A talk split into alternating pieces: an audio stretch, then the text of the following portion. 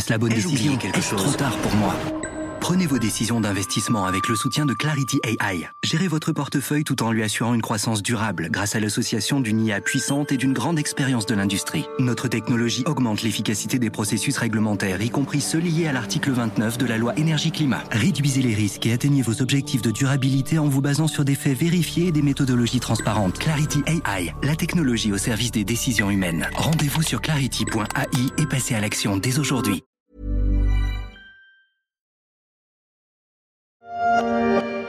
C'est une page d'histoire qui se tourne en Arménie puisque la République séparatiste du Nagorno-Karabakh annonce sa dissolution qui sera effective le 1er janvier prochain. C'est allé très vite, à faire pâlir d'envie le tsar Poutine en son palais. Le 19 septembre, l'Azerbaïdjan a mené une opération spéciale dans la province du Nagorno-Karabakh.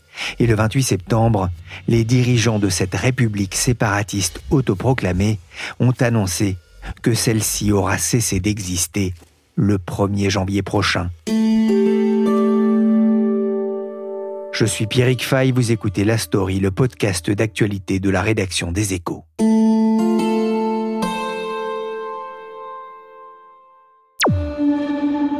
North Northeast Azerbaijan enemy. Northwest Armenia Georgia friendly. Si le vent tombe, premier film de la réalisatrice d'origine arménienne Nora Martirosian. L'œuvre a fait partie de la sélection officielle du Festival de Cannes en 2020, l'histoire d'un employé français d'un grand cabinet d'audit envoyé au Haut-Karabakh pour valider l'ouverture d'un aéroport international. Il faut que vous compreniez ce que représente cet aéroport pour notre pays. Un premier pas vers une reconnaissance de la région la géographie est assez simple. Au nord-est, l'ennemi, l'Azerbaïdjan. Au nord-ouest, l'Arménie et la Géorgie. Friendly, les amis. Conseil aux pilotes avant de décoller, vérifiez bien la boussole. Mais depuis quelques jours, c'est encore plus simple. La République du Nagorno-Karabakh, peuplée en majorité d'Arméniens, n'existe plus. Sur le papier, ce sera aussi le cas à la fin de l'année. Le Karabakh n'est pas sur vos cartes, mais le pays existe. Bonjour Yves Bourdillon. Bonjour. Vous êtes journaliste au service international des échos. Alors d'abord, une précision. On entend souvent aux infos les noms de Haut-Karabakh, de Nagorno-Karabakh. Quelle différence? Bah, en théorie, c'est la même chose, c'est-à-dire que Nagorny vient du russe qui veut dire montagneux, et le problème, c'est qu'effectivement, ça exclurait la plaine du Haut-Karabakh. Donc, euh, c'est le même euh, enclave. Simplement, il y a un sous-entendu euh, historique, en quelque sorte, puisque si ça vient du russe, ça renvoie à l'appartenance de l'Arménie à la sphère d'influence russe. Mais bon, de toute façon, les habitants résolvent ce problème en parlant de Artsakh, c'est-à-dire c'est une enclave peuplée d'Arméniens depuis 2000 ans. Quelle est l'histoire de cette république? C'est une euh, enclave peuplée d'Arméniens depuis à peu près 2000 ans et qui fait partie donc d'un État euh, chrétien depuis euh, l'an 450 à peu près, puisque l'Arménie affirme être le premier État au monde chrétien. Et, sans discontinuité, ils ont occupé cette enclave avec aussi des Azerbaïdjanais qui ont quitté, qui ont été chassés de ce territoire à l'issue de la guerre lors de la dislocation de l'URSS entre 1988 et 1994, qui a fait 30 000 morts. Et de facto, c'était de devenue une enclave indépendante, même si elle n'était reconnue par personne, même pas par l'Arménie. Et alors, le problème, effectivement, toute la racine de ce qui se passe, c'est que cette enclave a été rattachée à l'Azerbaïdjan par Staline en 1920, qui aimait bien diviser pour régner et surtout détruire tous les sentiments euh, nationalistes. Et donc, cette enclave appartient à l'Azerbaïdjan. Et nous avons donc actuellement une confrontation entre le droit des peuples à disposer d'eux-mêmes, qui voudraient que cette enclave aurait dû être rattaché à l'Arménie, et l'intégrité territoriale, le droit international, qui reconnaît que normalement le fait accompli, c'est que cette enclave appartient à l'Azerbaïdjan depuis 1920. Un siècle de confrontation entre Arméniens et Azéris pour un territoire passé au fil des siècles sous domination arménienne, puis perse, puis russe, puis soviétique, une histoire agité. Dans quelques semaines, cette république autoproclamée aura cessé d'exister à l'issue d'une attaque éclair des troupes azerbaïdjanaises. un, événement de portée historique que cette autodissolution Oui, puisque nous avons vu en à peu près deux semaines depuis le début de l'offensive éclair de l'armée azerbaïdjanaise un pays disparaître, se vider en tout cas de ses habitants. Et donc cette autodissolution est juste le constat que ce pays n'existe plus puisqu'il est désert. Il va être peuplé par des Azerbaïdjanais, bah, déjà il y a les soldats, mais des, des colons qui vont venir ou revenir. Mais c'était effectivement un événement dont on peine à trouver l'équivalent depuis 1945, ainsi d'une population vidée entièrement de ses habitants. Il y a eu des nettoyages ethniques en ex-Yougoslavie, mais c'était à l'issue d'années de combats et qui n'étaient jamais intégral. Il restait des populations euh, bosniaques, serbes ou croates dans des endroits euh, où ils étaient minoritaires. Mais là, c'est un événement euh, sans équivalent dans l'histoire moderne. Ah, le dirigeant hein, de l'enclave a, annoncé donc la dissolution de toutes les institutions gouvernementales et organisations au 1er janvier 2024. Il faut rappeler hein, déjà que les Azéris avaient conquis euh, l'essentiel de la région en, 2020 et qu'il n'en restait qu'un petit bout, effectivement peuplé toujours par une centaine de milliers d'Arméniens. Ça fait plusieurs mois qu'il y avait des tensions, mais ce qui peut surprendre, c'est la rapidité avec laquelle l'Azerbaïdjan a conquis ce petit bout de territoire qui lui résistait. En 24 heures, mais c'est assez logique puisqu'il n'y avait que 6000 soldats équipés d'armes légères et d'une demi-douzaine de blindés euh, face à eux. L'Azerbaïdjan étant un pays de 10 millions d'habitants, doté de ressources en hydrocarbures, il consacrait euh, l'essentiel, une grande partie de ses ressources d'ailleurs à son réarmement, parce qu'il ruminait sa revanche depuis qu'il avait perdu cette enclave en 1994. Et rien que le budget militaire de l'Azerbaïdjan était équivalent à celui de l'Arménie, qui au passage a lâché euh, le Haut-Karabakh, même si c'était un foyer historique, parce que ils combattu aux côtés du Haut-Karabakh en 2020, euh, lors d'une guerre de six semaines où déjà ils avaient perdu euh, le, tiers du territoire et l'Arménie avait perdu 3000 soldats. Euh, pour un pays de 3 millions d'habitants, c'est quand même un gros sacrifice. Donc là, ils, ont estimé qu'ils ne pouvaient plus et c'est ce qui explique que les forces locales, fortes d'à peine 6000 hommes, ont dû signer leur réédition assez rapidement. Donc voilà, c'était à peu près inéluctable. En plus, l'Azerbaïdjan bénéficie du soutien inconditionnel de la Turquie, très grande puissance régionale, qui lui livre des armes sophistiquées. Elle bénéficie, il faut le dire, d'armes de haute technologie d'Israël, puisque euh, bah, l'Azerbaïdjan entretient des mauvaises relations avec l'Iran et le principe géopolitique, l'ennemi de mon ennemi ne peut pas être antipathique, fait que Israël fournit aussi des armes, ainsi que un peu l'Ukraine.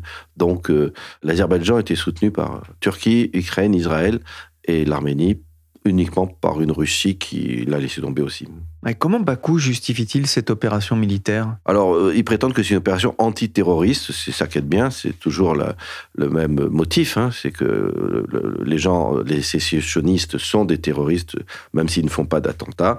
Donc, à vrai dire, justifier n'a pas beaucoup d'importance, ils nous mettent devant le fait accompli d'une opération euh, militaire et puis ensuite, ils prétendent que les gens qui sont partis l'ont fait de leur plein gré, qu'ils auraient dû rester, on en aurait fait des citoyens euh, très intégrés à l'Azerbaïdjan, en oubliant euh, les exactions et les crimes de guerre documentés de l'armée azerbaïdjanaise qui a euh, tué, exécuté des civils, violé, pillé, enfin toute la panoplie assez épouvantable. Bakou a pris prétexte de la mort de quatre policiers et de deux civils azerbaïdjanais dans l'explosion de mines sur le site d'un tunnel en construction. Les autorités ont accusé effectivement un groupe de saboteurs arméniens. Quand on veut tuer son chien, on l'accuse de la rage, c'est bien connu.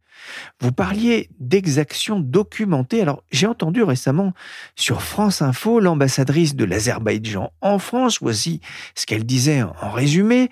Le premier ministre arménien a déclaré le 21 septembre qu'il n'y avait pas de menace pour les civils. le journaliste lui a rétorqué que depuis le 21 septembre, il s'était passé pas mal de choses.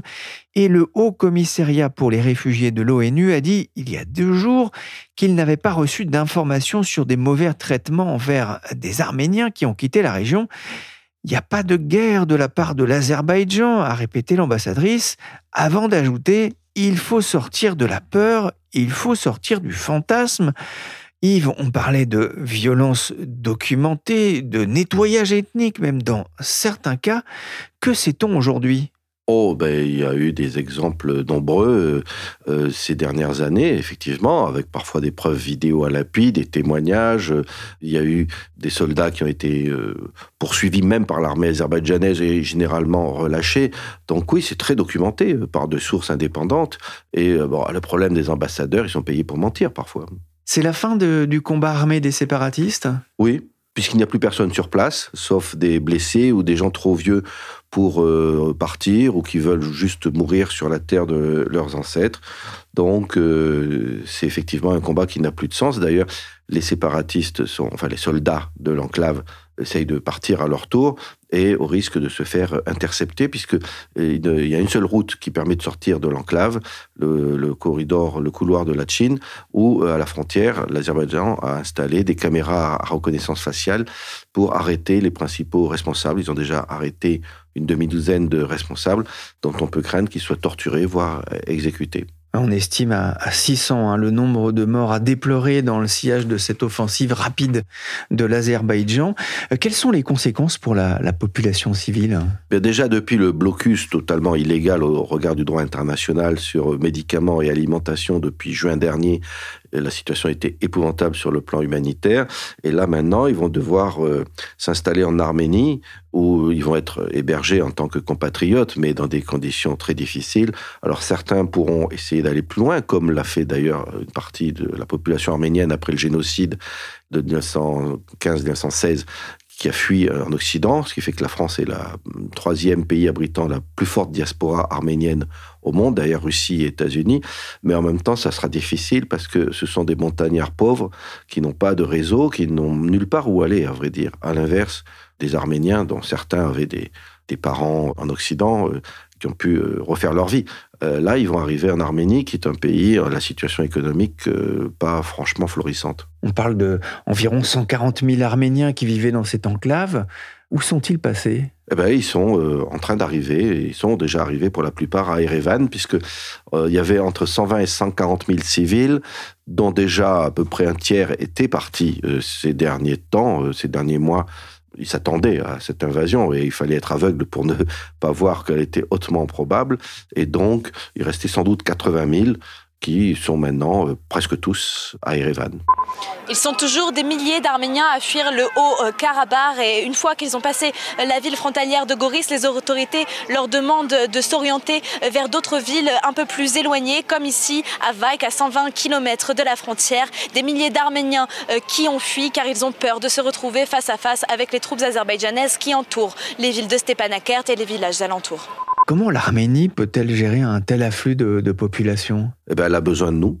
C'est-à-dire qu'un pays de 3 millions d'habitants, vous imaginez effectivement, ça doit être comparable un peu à l'afflux de pieds noirs en France euh, à la fin de la guerre d'Algérie, mais euh, elle n'a pas les ressources financières, donc elle aura besoin d'une aide euh, humanitaire, enfin d'un soutien occidental sur ce plan-là. C'est à peu près tout ce qu'on peut faire, puisqu'on ne peut plus rien faire d'autre. C'est en train de devenir une crise humanitaire? Oui, ça l'était déjà depuis le blocus de juin dernier.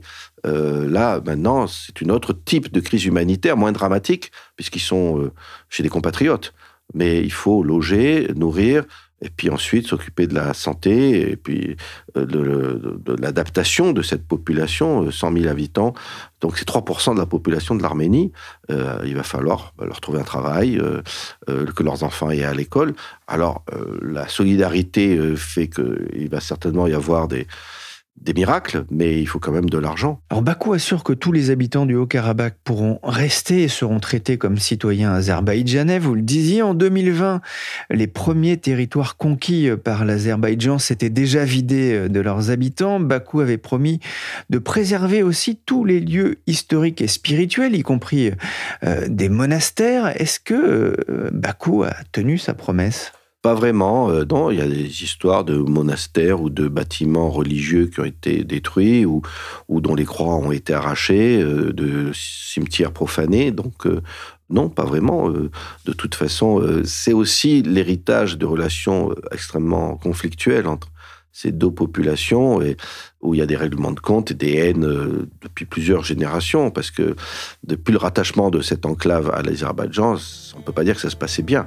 Et puis c'est vrai aussi que les Azerbaïdjanais qui avaient quitté le territoire euh, à l'issue de la guerre en 1994 euh, avaient été foutus dehors, donc il y avait une rancune. Et oui, en effet, il y a eu des exactions.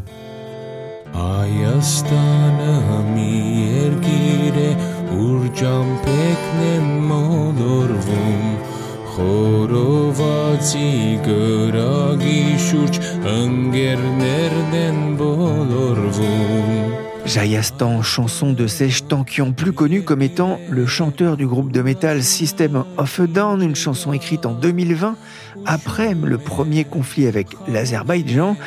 Yves, Bakou a-t-il profité des difficultés de la Russie en Ukraine pour passer à l'attaque et s'emparer de ce territoire? Évidemment. Et au passage, c'est un affaiblissement euh, spectaculaire de la Russie dans son précaré caucasien, puisque maintenant, le taulier, c'est la Turquie. C'est-à-dire que Poutine a estimé qu'il avait plus besoin de la Turquie que de l'Arménie à cause de la guerre en Ukraine, il a besoin d'une Turquie qui à la fois euh, est le seul médiateur agréé entre lui et Kiev et qui aussi est une plaque tournante pour contourner les sanctions. Il faut dire les choses euh, clairement. Euh, il y a plusieurs plaques tournantes. À, l'ouest, c'est Géorgie et Turquie. À l'est, c'est plutôt la Chine. Mais voilà, il a besoin de la Turquie et du coup, il n'était pas en position de force pour s'opposer à lui. Donc, comme la Turquie a comme allié inconditionnel l'Azerbaïdjan qu'elle soutient, et euh, donc forcément, ça devait se passer euh, comme ça. La Russie considère aussi que l'Arménie, finalement, n'a pas grand intérêt, même si c'est un allié depuis très longtemps, mais euh, c'est un tout petit pays sans ressources. Et simplement, du coup, ils l'ont laissé tomber parce que ça ne coûtait pas trop cher. Si les condamnations de la communauté internationale ne sont pas suivies de décisions politiques et juridiques adéquates, alors ces condamnations deviendront des actes de consentement de ce qui se passe. Dénonciation de Nicole Pachinian, le Premier ministre arménien.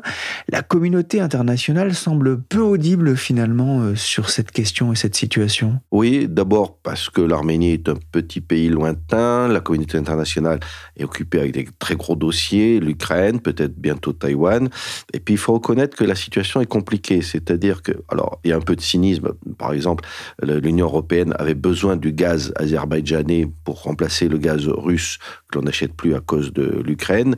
Donc là, il y a eu une visite de la présidente de la Commission von der Leyen il y a un an à peu près à Bakou elle avait été très élogieuse envers Bakou parce qu'il y avait du gaz. Du coup, l'Union européenne, euh, aujourd'hui, n'oserait pas faire des sanctions contre Bakou. Mais il y a aussi autre chose, c'est que l'Arménie, on ne l'aide pas parce que déjà, tout simplement, elle ne nous appelle pas vraiment à l'aide, puisqu'elle est alliée avec la Russie.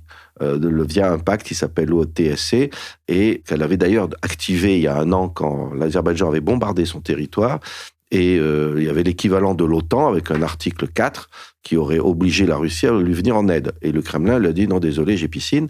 Et là, on voit bien que l'Arménie bah, elle est alliée de la Russie et c'est dommage pour elle. Elle se rend compte d'ailleurs qu'elle a été euh, bernée, mais euh, c'est vrai qu'elle ne s'est pas vraiment tournée vers l'Occident. Euh, il y a eu des toutes petites manœuvres avec des soldats américains, c'était une soixantaine, mais c'est une ébauche. Et puis il y a un autre élément, c'est que même si la ministre des Affaires étrangères a promis hier, lors de sa visite à Erevan, qu'il y aurait peut-être des livraisons d'armes si l'Arménie en avait besoin. Par où pourrait faire passer ces livraisons? C'est très difficile, puisque l'Arménie est enclavée géographiquement. Donc il faudrait passer à travers l'espace aérien de la Turquie, évidemment impensable, de la Géorgie, qui est alignée sur la Russie, donc euh, qui ne donnerait pas le feu vert, ou de l'Iran, avec qui on est fâché. Donc on ne peut pas vraiment armer euh, l'Arménie, enfin, c'est très compliqué. Les sénateurs français demandent au gouvernement la reconnaissance de la République du Haut-Karabakh et demande le retrait immédiat des forces armées azerbaïdjanaises des territoires pris depuis le 27 septembre dernier. Le texte a été adopté par 305 voix pour et une seule voix contre. En novembre 2020, le Sénat français a reconnu la République autoproclamée du Haut-Karabakh Est-ce que ça avait été suivi des faits? Non, je me souviens d'ailleurs, j'avais suivi des parlementaires français qui avaient voulu visiter euh, l'Arménie et le Karabakh. On avait fait demi-tour parce qu'on recevait des SMS de Bakou nous disant on sait où vous êtes et un accident est si vite arrivé. Et donc euh, ces parlementaires enthousiastes avaient proposé la reconnaissance euh, du Haut-Karabakh, ce que même l'Arménie n'avait pas fait. Donc euh, ça n'avait pas grand sens parce que, euh, effectivement, pourquoi le Sénat français reconnaissait euh, l'indépendance d'un pays que même l'Arménie ne reconnaissait pas? Ça n'avait eu aucun impact. L'Azerbaïdjan pousse ses pions au sud, donc avec cette annexion du Haut-Karabakh. Elle reconquiert le terrain perdu post-soviétique. Ça rappelle un peu les ambitions de Vladimir Poutine, notamment en Ukraine. Jusqu'où peut aller l'Azerbaïdjan dans sa soif de reconquête? Jusqu'à Erevan. C'est-à-dire que euh, le président Aliyev euh, de l'Azerbaïdjan a dit plusieurs fois depuis 2018 qu'Erevan était une terre historiquement azerbaïdjanaise. Donc on est là totalement dans un discours qui d'ailleurs rappelle, euh, est un peu le miroir de celui de Vladimir Poutine sur les peuples qui ont été russes jadis et qui doivent redevenir russes de, la Pologne à, la Finlande ou, les États baltes. Et bien là, l'Azerbaïdjan fait un peu pareil. Déjà, il va lorgner vers le corridor de Zengezur qui relie le Haut-Karabakh à une enclave azerbaïdjanaise, le Nakhichevan, en Arménie, en disant qu'il en a besoin pour euh, assurer une continuité territoriale avec cette enclave. Et au passage, ça permettrait d'avoir un couloir de la Turquie à l'Azerbaïdjan et qui ouvrirait toute l'Asie centrale au commerce euh, turc. Alors c'est un bouleversement géopolitique qui ne plaît pas à l'Iran au passage ennemi de l'Azerbaïdjan et qui a d'ailleurs dit récemment qu'il fallait pas s'engager dans cette voie. Donc euh, peut-être que Bakou va essayer de grignoter un bout de l'Arménie, mais aura peut-être l'Iran euh, sur son chemin. Et la Russie aussi, j'imagine. Euh, non, puisque la Russie maintenant a laissé tomber euh, l'Arménie euh, pour X raisons liées à la guerre en Ukraine. C'est-à-dire que, en gros, la priorité ukrainienne fait que géopolitiquement la Russie abandonne tout le reste. Et juste une illustration, il y a quelques années, la Turquie avait abattu un avion russe en Syrie. Ils avaient été au bord de la guerre et la Russie avait sanctionné très durement, immédiatement, suspension de visa, de commerce avec la Turquie pour montrer son déplaisir d'avoir perdu un pilote d'avion. Là, il y a euh, quelques semaines, des soldats azerbaïdjanais ont tiré sur une patrouille russe et ont tué cinq soldats russes. Et euh, Moscou n'a strictement rien dit. Donc euh, Moscou n'est plus en position de s'imposer. Nouvelle manifestation anti-gouvernementale en Arménie ce mercredi. Des milliers de personnes sont descendues dans les rues de plusieurs villes du pays, dont Erevan, la capitale, pour exiger la démission du Premier ministre Nicole Pachinian. Ils accusent le chef du gouvernement de vouloir abandonner l'enclave séparatiste du Haut-Karabakh à l'Azerbaïdjan. À Yves, on entend ce reportage d'Euronews diffusé en mai 2022. Ces tensions entre les deux pays interviennent alors que le Premier ministre arménien est sorti fragilisé de la défaite militaire en 2020 contre l'Azerbaïdjan. Totalement, oui, puisque euh, ça a été une défaite en six semaines liée au fait que l'armement soviétique fourni par Moscou à l'Arménie n'était plus du tout au niveau face au, notamment aux drones suicides fournis par la Turquie. Et donc, il était très fragile et ça explique pourquoi il n'est pas intervenu. Mais là, beaucoup de gens lui reprochent d'avoir laissé tomber leurs euh, compatriotes, même si on peut comprendre qu'ils savaient que c'était militairement impossible. Et donc, actuellement, il est fragile. Mais euh, justement, ça pose une question intéressante. C'est que le Kremlin aimerait bien se débarrasser de lui parce qu'il est trop pro-occidental. Donc, si jamais il y a une révolution en Arménie, le Kremlin aimerait installer euh, un régime euh, à sa botte. Sauf que s'il y a une révolution, ça sera plutôt en faveur, un peu comme on a failli le voir en Géorgie il y a quelques mois, ça serait pour plutôt que le pays se rapproche de l'Ouest, puisque les Arméniens sont très amers envers la Russie et se sentent trahis. Et l'atmosphère a complètement changé ces derniers mois en Arménie, c'est-à-dire qu'on considère que la Russie euh, est un traître. Yves, le président de l'Azerbaïdjan, Ilham Aliyev, a décidé de ne pas participer à la réunion de la communauté politique européenne à Grenade, en Espagne, prévue le 5 octobre. La question du Haut-Karabakh devait être abordée, notamment avec le Premier ministre arménien. Bakou se dit mécontent des récentes déclarations jugées pro-arméniennes de la France. Yves, que faut-il attendre de cette réunion sans l'Azerbaïdjan? Oh, pas grand-chose derrière les habituelles déclarations euh, exprimant la profonde préoccupation des Occidentaux, la vigilance, ne pas euh, respecter les civils, il n'en reste plus donc ça va être facile, respecter l'intégrité territoriale de l'Arménie. On a vu un premier signal qui était, euh, outre la visite de Catherine Colonna, la ministre française des Affaires étrangères, venue apporter hier un paquet symbolique d'aide humanitaire. Il y a eu aussi la première mission de l'ONU dans le Haut-Karabakh depuis 30 ans, qui est venu s'assurer que les blessés et les personnes âgées étaient bien traités. Mais c'est pas grand-chose d'autre. On ne peut pas s'attendre à plus que cela. C'est l'humanitaire, point. Merci Yves Bourdillon, journaliste au service international des échos.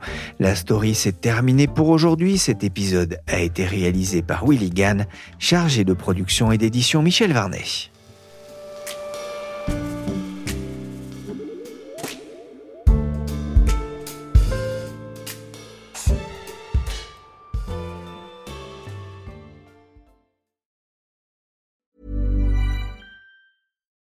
Why don't more infant formula companies use organic, grass fed whole milk instead of skim?